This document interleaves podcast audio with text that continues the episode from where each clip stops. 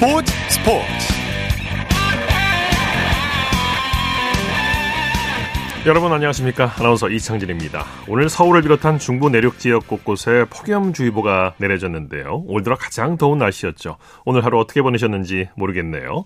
내일은 더 덥다고 하니까요. 건강관리 신경 쓰시기 바랍니다 프로농구 역사에서 구단이 퇴출되는 사상 초유의 일이 발생했습니다.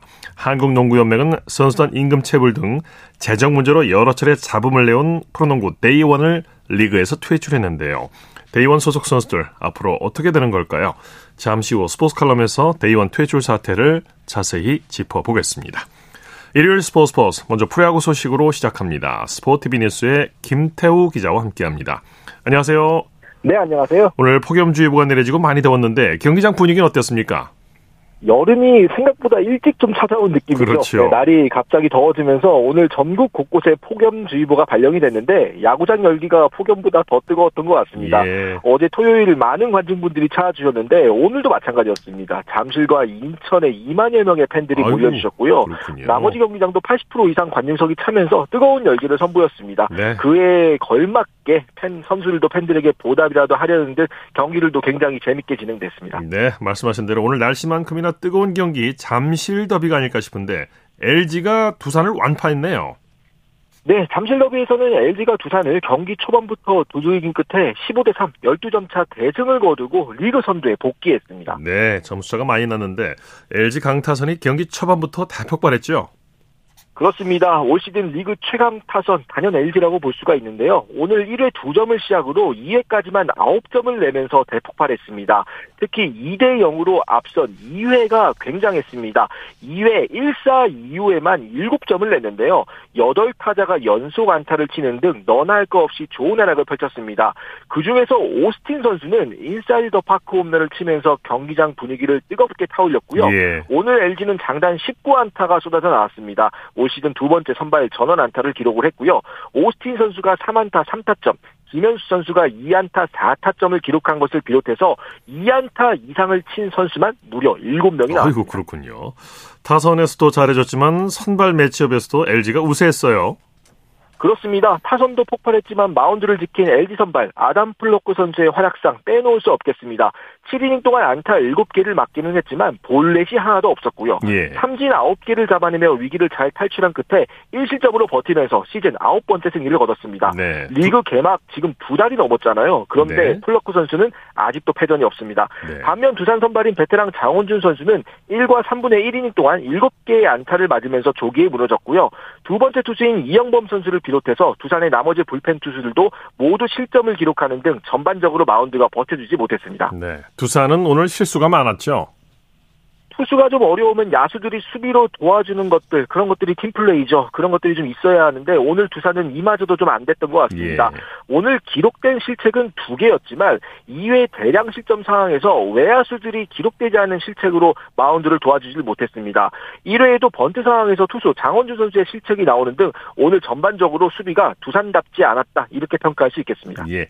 인천에서는 롯데와 SSG의 경기가 열렸는데 롯데가 힘겹게 4연패 탈출에 성공했네요. 인천에서는 롯데가 SSG를 7대 2로 이기고 시리즈 싹쓸이 패배 위협에서 벗어나면서 4연패에서 탈출했습니다. 네. SSG는 오늘 LG에 1위 자리를 내주고 다시 2위로 내려앉았습니다. 네. 선수들의 활약상 자세히 전해 주시죠. 오늘 롯데가 야금야금 초반부터 점수를 뽑아가면서 앞서 나갔는데요. 타선이 집중력을 발휘했습니다. 장단 11안타 기록을 했고요. 오늘 역시 동이라는 이름을 가진 두 명의 선수 맹활약했습니다. 네. 윤동희 선수가 3안타 1타점을 기록했고요. 한동희 선수는 2안타 2타점으로 활약했습니다. 여기에 전준우 선수가 1회 결승포 포함 2안타로 좋은 가음을 이어갔고요. 마운드에서는 역시 선발 찰리 반지 선수가 있었습니다. 7이닝을 무실점으로 버티면서 마운드 최고 수훈 선수가 됐고요. 최근에 본인의 좋지 않았던 흐름도 돌려놓을 수 있는 한 판이 됐습니다. 네. SSG가 하루 만에 선두 자리를 내줬네요. 네, 뭐 아직 시즌 중반이기는 하지만 그래도 시리즈 싹쓸이 승리의 기회를 놓쳤다는 점 SSG는 좀 아쉬울 수밖에 없겠고요. 오늘 전반적으로 경기력이 좀 느슨했는데요. 특히 수비 실책이 3개 나왔습니다. 이 중 2개는 실점으로 이어지면서 오늘 경기 초반이 어렵게 풀리는 원인이 됐습니다. 네. 0대 7로 뒤진 8회에 2점을 만회하면서 어제의 기적을 다시 한번 떠올리게 했는데 오늘은 전반적으로 마운드나 타선이나 어제에 비해서는 힘이 모자라면서 위닝 시리즈에 만족해야 했습니다. 네. 수원으로 가보죠. 삼성이 KT를 꺾고 5연패 탈출에 성공했네요. 네, 수원에서는 삼성이 KT를 접전 끝에 7대 5로 누르고 말씀하신 대로 5연패에서 탈출했습니다. 네, 타선이 삼성이 이제 그야말로 똘똘 뭉쳤어요. 삼성의 최근 분위기가 공수 모두에서 좀 어수선한 분위기였죠. 하지만 오늘은 타선이 힘을 냈습니다. 총 14개의 안타를 치면서 KT 마운드를 두들겼는데요. 예. 5대5로 맞선 6회 김지찬 선수가 적시타를 친 것에 이어서 8회에도 유격수 땅볼로 타점 하나를 추가하면서 김지찬 선수가 경기 막판 힘을 냈습니다. 네. 오늘 4타수 2안타 2타점을 기록하면서 소윤 선수가 냈고요. 그 외에 강민호 선수가 3안타, 김재성 선수가 2안타 2타점, 이재현 선수가 3안타를 기록하는 등 타선이 골고루 힘을 냈습니다. 네, 삼성 불펜진이 참 잘해줬어요. 선발 최채영 선수가 4, 3분의 2이닝 동안 10개의 안타를 맞으면서 5실점하고 결국 5이닝을 못 채웠는데요. 네. 뒤를 이은 불펜 투수들이 역투를 이어가면서 승리를 지킬 수 있었습니다. 문용익, 양창섭, 김대우, 우한 이승현 선수가 각자 임무를 잘 수행을 했고요. 오승환 선수의 빈자리인 9회는 좌완 이승현 선수가 내우면서 세이브를 거뒀습니다. 네. 자, NC와 기아는 연장까지 가는 접전을 벌였네요. 네, 지금도 경기를 하고 있습니다. 아, 직 정말 시리즈, 예, 시리즈 내내 혈투를 벌이고 있는 두 예. 팀인데요. 기아와 N, 어, NC가 경기 막판까지 불꽃 튀는 접전을 벌이면서 현재 연장 10일에 말이 진행되고 있습니다. 네, 스코어는 어떻게 되고 있습니까? 지금 7대 7인 상황인데요. 아, 1팀 네. 1패입니다. 1회 NC가 2점을 내자 기회 2회 기아가 넉 점을 뽑았고요. 예. NC가 4대 5로 뒤진 8회 3득점하고 경기를 뒤집고 7대 5로 앞서 나갔는데 기아가 9회 마지막 공격 2사 1, 2루 상황에서 이우성 선수가 극적인 2타점 동점 적시타를 치면서 기어이 경기를 원점으로 되돌렸습니다. 예. NC는 아웃카운트 하나를 남겨두고 이용찬 선수가 블론 세이브를 기록해서 땅을 쳤고요. 두 팀 아직 연장에서 점수 없는 상태로 계속해서 경기를 진행하고 그렇군요. 있습니다. 오늘 또 연장전이 또 있는데 요. 있는데요. 키움과 한화도 연장까지 갔는데 경기 끝났습니까?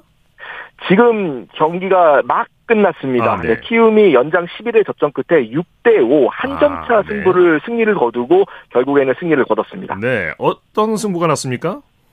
사실 오늘 후라도 선수가 경기 초반 노히트를 기록을 하면서 한화 타선이 꽁꽁 묶였었는데 한화가 9회 말 문현빈 선수가 극적인 동점 투런포 터뜨리면서 5대 5를 만들고 경기를 연장으로 끌고 갔습니다. 네. 그런데 연장 11회 초 키움이 어, 김준환 선수의 2루타에 이어서 2사 후에 이영종 선수가 결정적인 적시타를 치면서 한 점을 앞서 나갔고요. 키움이 결국 이 한 점을 지키면서 어, 한화의 승리를 거뒀습니다. 예.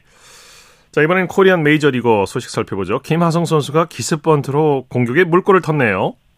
네, 오늘 김하성 선수가 템파베이와의 경기에서 선발 8번 2루수로 출전해서 3타수 1안타를 기록을 했는데요. 이 1안타가 굉장히 중요했습니다. 예. 0대 5로 맞선 5회 김하성 선수가 선두타자로 나섰는데 3루 쪽에 절묘한 기습번트를 대서 먼저 1루에 들어가면서 살았고요. 샌디에고는 후속 타자 그리샴 선수도 기습번트를 대서 안타를 만들었습니다. 네. 이어진 무사 1, 2루에서는 타티스 주니어 선수가 희생번트를 대서 참 메이저리그에서 연속 3번트 이거 보기 어려운 장면이거든요. 예. 네, 그런 상황에서 1사 2, 3루를 만들었고 있었고 소토 선수의 희생플라이 때 김하성 선수가 홈을 밟았고 마차도 선수의 내야 안타 때 그리샴 선수가 홈을 밟았습니다. 오늘 샌디에고가 2대 0으로 이겼다는 것을 고려하면 김하성 선수가 득점에 물꼬를 튼 장면 그렇죠. 이 장면이 굉장히 중요했습니다. 큰 역할을 한 거죠. 김하성 선수의 존재감이 점점 높아지고 있네요. 그렇습니다. 이제 샌디에고에서 없어서는 안 될 선수입니다. 네. 샌디에고에 참 돈 많이 받는 스타 선수들이 많은데 그 중에서 김하성 선수가 정말 비, 존재감을 빛내고 있습니다.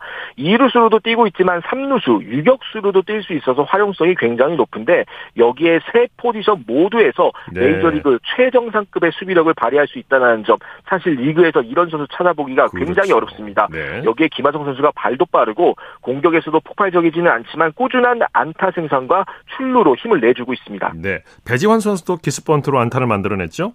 네, 오늘 김하성 선수, 네. 배재한 선수, 공교롭게도 두 선수가 모두 안타 하나가 다 기습번트였는데요. 배재한 선수는 오늘 미러키와의 원정 경기에 7번 중견수로 나가서 4타수 1안타를 기록을 했습니다.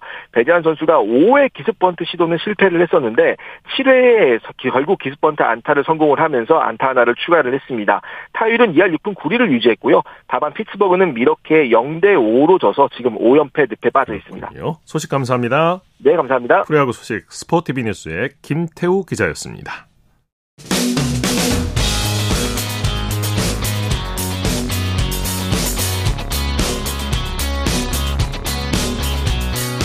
따뜻한 비판이 있습니다.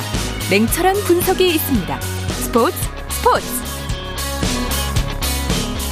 일요일 스포츠 스포츠 생방송으로 함께하고 계십니다. 9시 30분 지나고 있습니다. 이어서 축구 소식 전해드립니다. 중앙일보의 박린 기자와 함께합니다. 안녕하세요. 네, 안녕하세요. 우리 축구 대표팀 모레 대전에서 엘살바도르와 평가전을 치르죠. 네, 대표팀이 그 화요일입니다. 20일 오후 8시에 대전 월드컵 경기장에서 엘살바도르와 맞붙습니다. 예. 어, 그제 부산에서 열린 그 페루와의 평가전에서는 0대 1로 졌는데요. 이번에 상대할 엘살바도르는 피파 랭킹이 75위에 불과하고요. 또 주중에 일본과의 평가전에서 0대 6 대패를 당한 약체거든요. 그러다 보니까 이번에는 좀 우리 대표팀의 그 화끈한 또 대승을 기대해봐도 좋을 것 같습니다. 네, 페루전에서는 무득점에 그쳤지만 이강인, 조규성 선수 조합이 새로운 득점 루트로 떠오르고 있죠. 네, 맞습니다. 그 페르전의 그 두 차례나 이강인의 크로스를 조규성 선수가 헤딩슛으로 연결을 했는데 아주 살짝 빗나갔거든요. 어, 지난해 카타르 월드컵 가나전을 연상시키는 또 그런 합작골 같은 장면이었고요. 뭐 비록 예. 득점으로 연결되지 못했지만 굉장히 위협적인 모습이었습니다. 뭐 이강인 선수가 소속팀 그 마요르카에서도 어, 장신 공격수 무리끼와 세, 골, 세 골이나 또 합작을 했는데요. 또 대표팀에서는 또 조규성 선수와 콤비 플레이를 보여주면서 또 새로운 득점 루트로서 또 새로운 그런 방안을 또 제시를 했습니다. 네, 이강인 선수가 페루전 패배 후에 한참이나 고개를 숙이고 아쉬워했는데 대표팀 선배 이재성 선수가 조언을 해줬다고요. 네, 이강인 선수는 페루전의 공격을 진두 지휘를 하긴 했지만 좀 아쉬운 패배를 당한 뒤에 뭐 말씀하신 대로 한참 동안이나 고개를 푹 숙이고 서 있었었거든요. 예. 어, 대표팀 그 미드필더이자 선배인 이재성 선수가 오늘 훈련을 앞두고 어, 강인이가 대표팀에서 너무 큰 부담감을 가지지 않았으면 좋겠고 또 강인이의 능력을 펼치도록 돕는 게 어, 선배의 역할이다 또 이렇게 말을 하면서 또 조언을 해줬습니다. 네, 이강인 선수의 유력한 행선지로 파리 생제르맹이 꼽히고 있는데 이 파리 생제르맹 팬들이 벌써부터 이강인 선수를 향한 기대감을 나타내고 있다고요. 네, 파리 생제르맹 팬 페이지에는 또 이강인의 페루전 하이라이트 영상이 올라왔고요. 예. 또한 팬은 또 이강인의 플레이가 뭐 메시보다 낫다 또 이렇게 극찬을 남기기도 했습니다. 예. 어, 이강인 선수는 페루전 후에 좀 거취에 대해서 말을 아끼긴 했지만 이미 어, 파리 생제르맹 메디컬 테스트까지 마친 것으로 알려졌고요. 또 현재에서는 이적 가능성이 99.9%다 또 이런 예상까지 네. 나오고 있는 상황입니다. 거의 뭐 굳어지는 분위기 같아요. 이 정도. 네, 현, 네, 맞습니다. 현재에서도 지금 어, 대표팀 일정이 끝난 뒤에 또 서명을 하고 또 공식 발표가 있을 거라는 이런 네. 전망들이 어, 하루가 다르게 또 계속해서 쏟아지고 있는 상황입니다. 네, 네. 자, 회복 중인 손흥민 선수는 페루전에 결장했는데 이번 엘살바도르전에는 나설까요? 네, 우선은 손흥민 선수는 지난달 그 프리미어리그 시즌을 마친 뒤에 그 스포츠 탈당 수술 여파로 어, 지난 페루전에는 어, 출전을 하지 않았고요. 네. 어, 그래도 대표팀 훈련은 지금 소화를 하고 있는 상황이거든요. 특히 내일 경기 전 기자회견에는 손흥민 선수가 선수 대표로 참석이 예정이 되어, 되어 있습니다. 뭐 예. 그러다 보니까 아무래도 이번 엘살바르도전에는 좀 손흥민 선수가 출전할 가능성이 높지 않냐는 또 이런 예상들이 나오고 있습니다. 예. 김민재 선수는 독일 바이에른 뮌헨 이적에 근접했다는 현지 보도들이 계속 나오고 있죠. 네, 맞습니다. 독일 명문팀 바이에른 뮌헨이 김민재 영입을 위해서 어, 파격적인 조건을 제시했다. 또 이런 보도들이 뭐 독일과 그 영국에서 그리고 이탈리아에서도 계속 나오고 있는데요. 예. 어, 성 이적료는 850억 원이 넘고요. 그 연봉도 1000만 유로, 우리 돈으로 140억 원에 달합니다. 예. 어, 사실 잉글랜드 맨체스터 유나이티드의 그 이적이 굉장히 좀 높게 어, 점쳐졌었는데 어, 메뉴가 주저하던 사이에 또 미넨이 영입 경쟁에서 앞선 모습이고요. 어, 다만 파리 생제르맹도 또 김민재 영입전에 참전한 것으로 알려지면서 뭐 김민재와 이강인이 파리에서 어, 한솥밥을 먹는 게 아니냐 또 이런 예측들도 동시에 나오고 있습니다. 네네. 자, 대표팀 손준호 선수의 상황이 점점 악화되고 있네요. 결국 중국에서 구속 수사를 받게 됐죠. 네, 중국 프로축구 산둥 소속인데요. 그 손준호 선수가 지난달 12일에 어, 공항에서 출국하려다가 중국 공안에 연행이 됐습니다. 네. 비국가 공작원 수뢰 혐의 그러니까 어, 뇌물수수 혐의로 구류 상태로 조사를 받아왔었는데 어, 이번에 그 구속 수사로 전환이 됐습니다. 어, 공안이 그 손준호 선수를 무혐의로 풀어주지 않고 또 구속 수사로 전환한 걸 보면 일단 사법 처리 수순으로 들어간 것으로 보면 되고요. 어, 유무죄 여부는 아무래도 법정에서 가려질 전망입니다. 네. 손준호 선수가 어쩌다가 이런 상황에 처하게 됐는지 자세한 내막은 아직 알려지질 않았죠. 네, 맞습니다. 뭐 대한축구협회도 직원을 급파했지만 별 소득 없이 귀국을 했고요. 어, 우리나라 기자들도 좀 정보 접근이 제한적인 상황입니다. 네. 어, 일단 앞서 소속팀 산둥의 전 감독과 선수들이 승부 조작 등의 혐의로 조사를 받았거든요. 어, 손준호 선수에 대한 조사도 어, 이와 관련된 거 아니냐 이런 추측 정도가 나오는 상황입니다. 어, 일단은 손준호 선수 측은 승부 조작이라든지 뭐 금품 수수는 부인하고 있는 상황인데요. 예. 어, 그런 가운데 손준호의 중국 현지 에이전트가 형사 구류된 상황이기 때문에 어, 정확한 상황이 어떤지는 좀 더 시간을 주고 어, 지켜봐야 될 것 같습니다. 네. 결과가 나올 때까지 시간이 좀 걸릴 것 같은데 손준호 선수가 선수 생활에 이제 중대 기로에 놓이게 된 거죠. 네, 그렇습니다. 보통 두 달 정도 수사를 보강한 다음에 기소 절차를 받고요. 어, 사안이 중대할 경우에는 그 수개월까지 걸릴 수도 있습니다. 예. 어, 그렇기 때문에 손준호 선수는 일단 어, 최소 몇 달 정도는 장기간 동안 그라운드에 나서지 못하게 되는 상황이고요. 어, 만약에 재판을 통해서 의혹이 해소되더라도 또 실정 감각을 되찾기 위해서는 어, 굉장히 많은 시간이 필요할 수밖에 없기 때문에 어, 선수 말씀하신 대로 손준호 선수가 지금 선수 생활에 굉장히 어, 중대한 기로에 놓인 상황입니다. 예. 자, 여자 월드컵이 한 달 앞으로 다가왔는데요. 여자 축구 대표팀이 오늘 소집 훈련을 시작했죠. 네, 여자 월드컵은 다음 달 호주와 뉴질랜드에서 열리고요. 우리나라는 콜롬비아와 모로코, 어, 독일과 같은 조에 속했는데 어, 오늘부터 일단 파주에서 소집 훈련을 시작을 했습니다. 네. 어, 이번 대표팀은 총 31명이 뽑혔는데요. 어, 다음 달 8일에 또 IT전을 치른 뒤에 어, 최종 엔트리 23명을 또 가릴 예정입니다. 네. 여자 대표팀의 벨 감독이 선수 선발 기준을 명확히 했다고요. 네, 이번에는 뭐 지소연과 이금민 같은 주축 선수들과 함께 또 16살 미국 혼혈 케이시 유진 페어 같은 선수, 그런 굉장히 어린 선수들도 함께 발탁을 했거든요. 어, 영국 출신 콜린벨 감독은 이름값이 아니라 또 100% 경기력으로 뽑겠다. 이렇게 강조를 했고요. 네. 어, 더불어서 90분이 아니라 100분을 뛸 수 있는 선수를 발탁하겠다. 이렇게 선발 기준을 밝히면서 네. 어, 선수들의 경쟁 구도를 더욱 뜨겁게 만들었습니다. 자, 유럽에서 지금 유로 2024 예선이 펼쳐지고 있죠.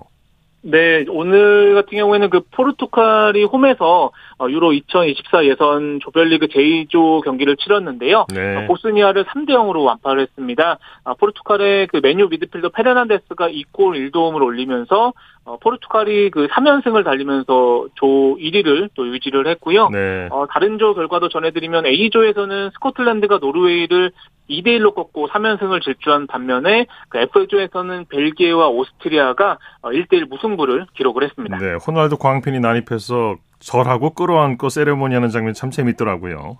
네, 맞습니다. 또 경기까지 지켜보신 것 같은데요. 네네. 아, 경기 도중에 극성팬이 또 난입을 해서 호날두를 끌어안고 어, 번쩍 들어올리는 좀 이런 황당한 일이 벌어지긴 절까지 하더라고요. 네. 네, 맞습니다. 그래도 호날두가 네. 좀 어, 당황하지 않고 또 환한 미소로 또 팬과 포옹하는 모습을 보여주기는 했습니다. 네. 소식 감사합니다. 네, 감사합니다. 축구 소식 중앙일보의 박린 기자와 살펴봤고요. 이어서 한 주간 이슈가 됐던 스포츠계 소식을 집중 분석해보는 최동호의 스포츠 칼럼 시간입니다. 에, 오프닝에서 잠시 말씀드렸습니다만 프로농구 구단 데이원이 에, 프로농구 연맹에서 결국 퇴출됐습니다.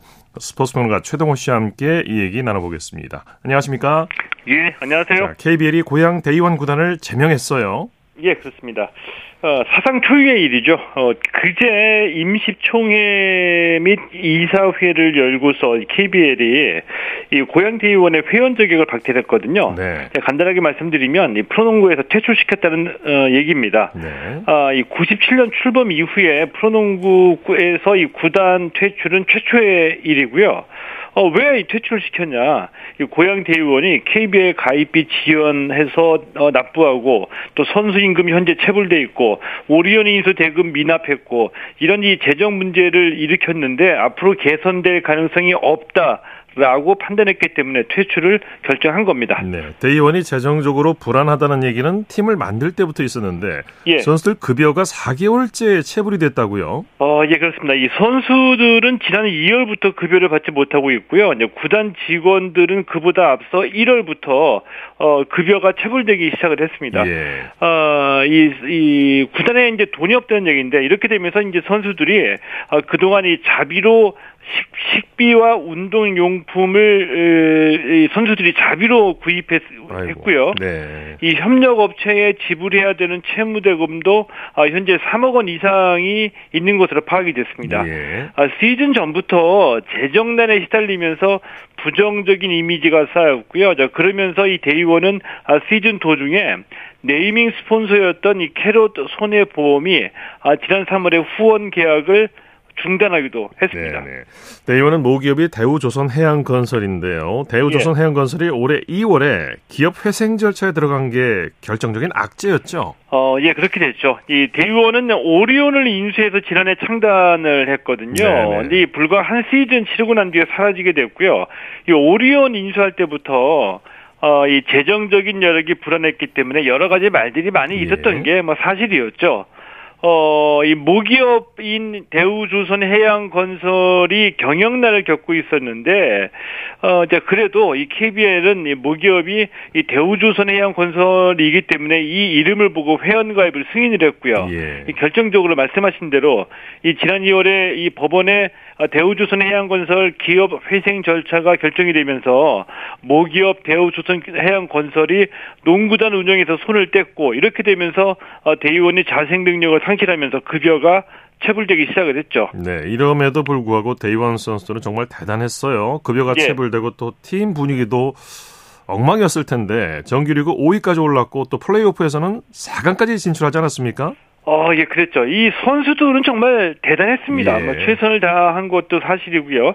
2월부터 급여를 받지 못했고 이 농구용품을 자비로 구입하기 시작을 했거든요. 네네네. 네, 네. 자, 그럼에도 불구하고 정규리그에서 5위를 차지했고요. 또 플레이오프에서는 6강전에서 어, 현대모비스 꺾고 4강에 올라가기도 했습니다. 네네. 이 4강전에서 KGC에 패했거든요. 자, 그런데 이 KGC의 문성곤 선수 어 챔피언 결정전 진출을 확정지은 4차전을 마치고 난 뒤에 이 캐롯 선수들을 나는 respect한다.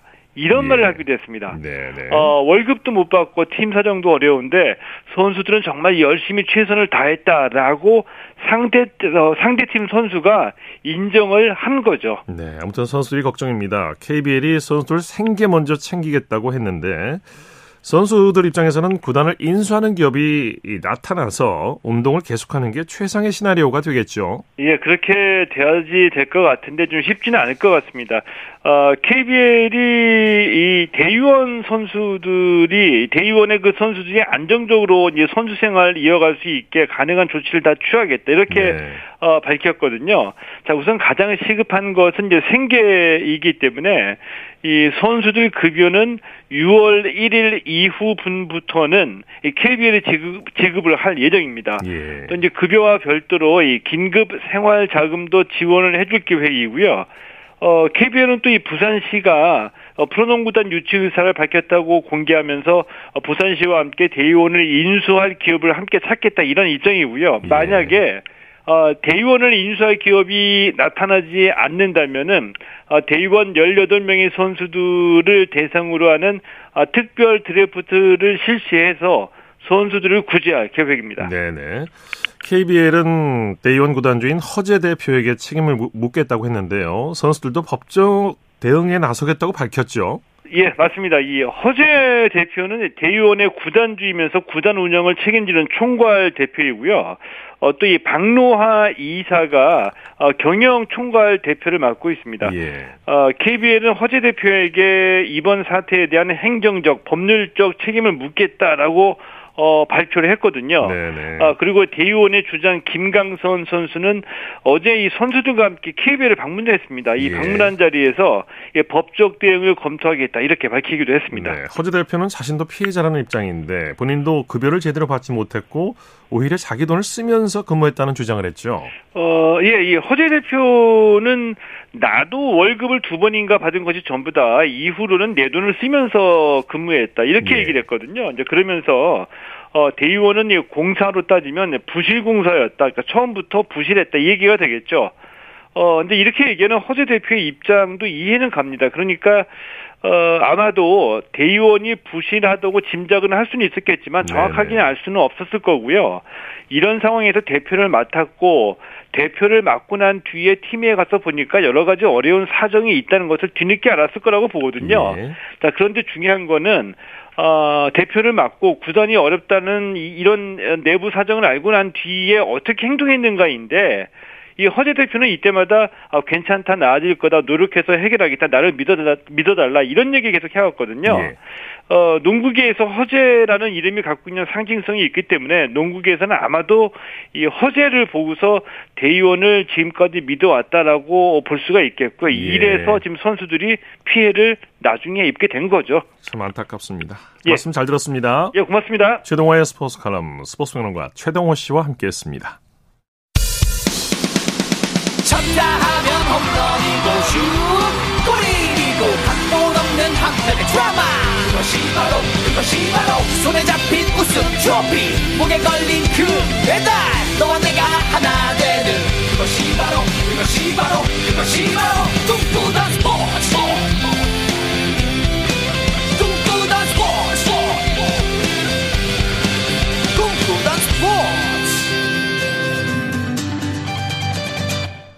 일요일 스포츠 스포츠 생방송으로 함께하고 계십니다. 9시 46분 지나고 있습니다. 이어서 다양한 종목의 스포츠 소식을 전해드리는 스포츠 와이드 시간입니다. 이혜리 리포터와 함께합니다. 어서 오십시오. 안녕하세요. 자, 배드민턴 여자 복식의 이소희 백하나조가 인도네시아 오픈 우승을 차지했죠? 네, 배드민턴 여자 복식 세계 랭킹 2위인 백하나 이소희조가 세계 배드민턴 연맹 인도네시아 오픈에서 우승했습니다. 네. 이 대회는 세계 배드민턴 연맹 투어 대회 등급 중에서도 가장 높은 등급인 슈퍼 1000 시리즈 등급 대회인데요. 이 백하나 이소희 는 우리나라 시간으로 오늘 결승전에서 일본을 2대 0으로 제압하고 금메달을 목에 걸었습니다. 예. 어, 일본과 접전 끝에 1세트를 먼저 이소희 백하나조가 잡았고요. 2세트에서는 이소희와 백하나의 그런 공격이 득점으로 연결이 되면서 6대 2로 점수 차를 벌린 상황에 무려 111번의 랠리가 진행되기도 네. 했습니다. 아이고. 네, 체력적인 소모도 꽤 있었고요. 또 이렇게 집중력 싸움이 벌어지기도 했지만 이소희 백하나는 상대의 실책을 유도하면서 경기 주도권을 놓치지 않았습니다. 네. 어, 결국 금메달은 이소희 백하나조에게 돌아갔고요. 이소희 백하나조는 지난달 말레이시아 마스터스 이후 3주 만에 국제대회 우승을 합작을 했는데 지난 3월 독일 오픈을 포함해서 올해 들어서 세 번째 금메달입니다. 예. 더불어 이소희 백하나조는 지난 2010년 김민정, 이효정조가 인도네시아 오픈 여자 복식에서 우승을 한 뒤에 우리나라 선수로는 13년 만에 아, 13년 만이군요. 네, 이 대회 여자 복식에서 금메달 소식을 안겼습니다. 오늘 중계한 스포티비로 들어보시죠. 통산 맞대결 성적은 이제 1승 2패. 아, 후쿠시마 히로타조가 앞서 있지만 또 가장 최근의 맞대결에선 백하나와 이소희가 승리를 가져왔던 기억이 있습니다. 백하나 선수 22살 164cm. 이 복식조에서 좀 단단한 수비와 안정감을 맡고 있습니다. 파트너 이소희 선수 29살 171cm. 어, 공격력과 센스 있는 또 전입 플레이가 돋보이고요. 백하나와 이소희 조에겐 올해 세 번째 월드투어 금메달 도전이 되겠습니다. 자, 앞쪽에서 백하나 다시 때립니다. 자, 일단 수비가 됐고요. 계속해서 몰아붙인 끝에 포인트를 가져옵니다. 이소희 다시 때립니다. 아, 그리고 좋아요. 득점. 다시 한번 이소희의 수비. 자, 중앙에서 버팁니다. 드라이브. 클리어. 자, 뒤쪽에. 아, 아웃인가요? 자, 마지막에 보시죠. 아, 아웃을 선언했네요. 아, 마지막에 아웃됐습니다. 게임 스코어 2대 0. 백하나 이소희조의 올해 세 번째 국제대회 우승. 슈퍼 1000 시리즈. 인도네시아에서 우승을 차지합니다. 2023 BWF 인도네시아 오픈 여자 복식 우승. 백하나 이소희입니다. 네, 이번 인도네시아 오픈에서 우리나라 대표팀 성적 좀 정리해 볼까요? 네, 이번 대회에서 우리나라는 여자 복식 금메달과 그리고 여자 단식의 안세영, 또 남자 복식의 강민혁 서승재조, 또 여자 복식의 정나은 김혜정조가 동메달을 수확했습니다. 예. 20세 이하 월드컵에서 4강에 진출한 대표팀이 이번 주에 금이 환영했죠. 네, 24 이하 축구 월드컵 4강 쾌거를 이룬 20살 태극 전사들이 금이 환영했습니다. 공항에 찾아온 팬들과 함께 성대한 귀국 행사를 마친 선수들은 이제 각자 소속팀에서 도전을 이어가는데요. 배준호, 이승원 선수 인터뷰 준비했습니다. 지난 14일 수요일 KBS 9시 뉴스입니다. 38일간의 긴 여정을 마친 20살 청춘들은 환하게 웃으며 돌아왔습니다. 발목을 다쳐 조기 귀국한 박승호도 함께한 환영 행사. 대표팀 선수들을 호명할 때마다 팬들의 박수가 쏟아졌습니다. 이영준 선수입니다. 선수들은 재치 있는 인터뷰로 팬들의 귀를 사로잡았습니다. 제 생각에는 수많은 노력 끝에 나온 결과물이라고 생각합니다. 대회 초반 무관심 속에 출발한 김은중호는 프랑스와 나이지리아 등 강호들을 잇따라 꺾으며 두 대회 연속 4강에 올랐습니다. K리그에서 출전 기회조차 잡지 못한 무명의 이승원이 피파 대회 브론즈볼을 수상한 감동의 반전 드라마였습니다. 강인영의 좋은 길을 받았다 생각하고 또 앞으로도 더 강인영 따라갈 수 있도록 열심히 노력하겠다고 얘기해주고 싶어요. 저희가 노력의 결실을 조금씩 맺어가고 있구나라는 게 느껴져서 또 굉장히 또 의미 있었던 것 같습니다. 이렇다 할 스타 없는 팀을 조직력으로 똘똘 뭉치게 한 김은중 감독은 선수들의 진심이 담긴 행가래를 받았습니다. 월드컵 보약을 먹고 한 뼘 더 성장한 태극전사들은 이제 소속팀 주전 경쟁이란 새로운 도전에 들어갑니다. KBS 뉴스 김기범입니다. 네, 이번에는 농구 소식 준비하셨죠? 네, 민간인 출입이 통제되는 최전방 지역의 작은 학교에서 찾아가는 농구 교실이 열렸습니다. 이 학생들은 평소 농구를 접하기가 쉽지 않은데 은퇴한 프로농구 선수가 직접 선생님으로 나섰습니다. 예. 곽승우 학생과 또 찾아가는 농구 교실의 윤호성 강사 소감 들어보겠습니다. 지난 13일 화요일 KBS 9시 뉴스입니다. 개성에서 15km 거리 민간인 통제구역 안의 통일촌 전교생 30여 명의 작은 초등학교에 농구공 소리가 연신 울려 퍼집니다. 선생님은 전 KCC 프로농구 선수 윤후석이라고 합니다. 반갑습니다. 프로 출신 선생님의 농구 교실 1교시는 드리블과 패스 보조교사는 국가대표 출신 장신센터 한기범 희망나눔 대표가 맡았습니다. 땀방울이 송송 맺히는 날씨에도 차근차근 기본부터 배운 학생들 곧바로 5대5 연습 경기에도 도전합니다.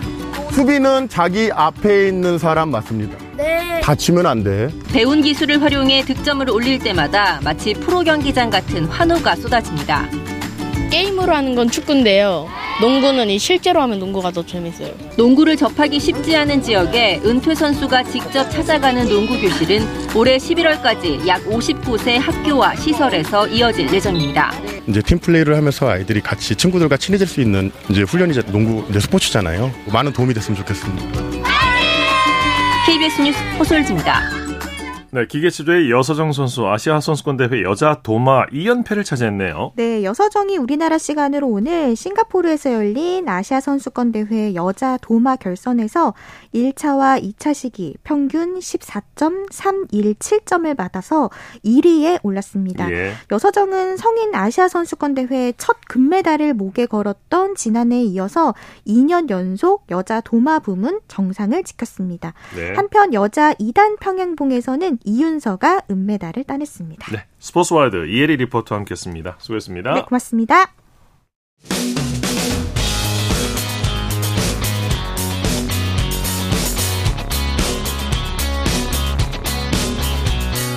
따뜻한 비판이 있습니다. 냉철한 분석이 있습니다. 스포츠 스포츠 이어서 골프 소식 전해드립니다. 이데일리의 주미희 기자와 함께합니다. 안녕하세요. 네, 안녕하세요. 자, KLPGA 내셔널 타이틀이 걸린 한국 여자 오픈이 열렸는데 홍지원 선수가 우승을 차지했네요. 네, 홍지원은 18일 충북 음성군의 레인보우 힐스 컨트리 클럽에서 열린 올 시즌 두 번째 메이저 대회 DB그룹 한국 여자 오픈 최종 라운드에서 연장전 끝에 우승을 차지했습니다. 최종 4라운드에서 1언더파를 친 홍지원은 마다솜 김민별과 함께 연장전을 벌였는데요. 18번 홀에서 열린 첫 번째 연장전을 셋 다 파로 비긴 뒤 2차 연장전에서 홍지원이 두 번째 샷을 홀 1m 옆에 떨궈 긴 승부에 마침표를 찍었습니다. 예. 작년 메이저 대회인 한화 클래식에서 생애 첫 우승을 거둔 홍지원은 두 번째 우승도 메이저 대회에서 기록하면서 진정한 메이저 퀸으로 거듭났습니다. 네네. 우승 상금은 3억 원입니다. 네. 세타차 역전 우승인데요. 경기 막판에 상황이 급변하면서 아주 우승 향방을 예측할 수 없는 상황으로 갔죠? 네, 홍지원은 선두 마다솜에 세타 뒤진 3위로 최종 라운드에 나섰고 16번 홀까지도 두 타 뒤져 있었습니다. 네. 무난하게 마다솜의 우승이 예상되는 상황이었는데요. 마다솜이 파3 17번 홀에서 더블 보기를 적어내는 바람에 홍지원이 공동 선두로 올라서면서 기사회생했습니다.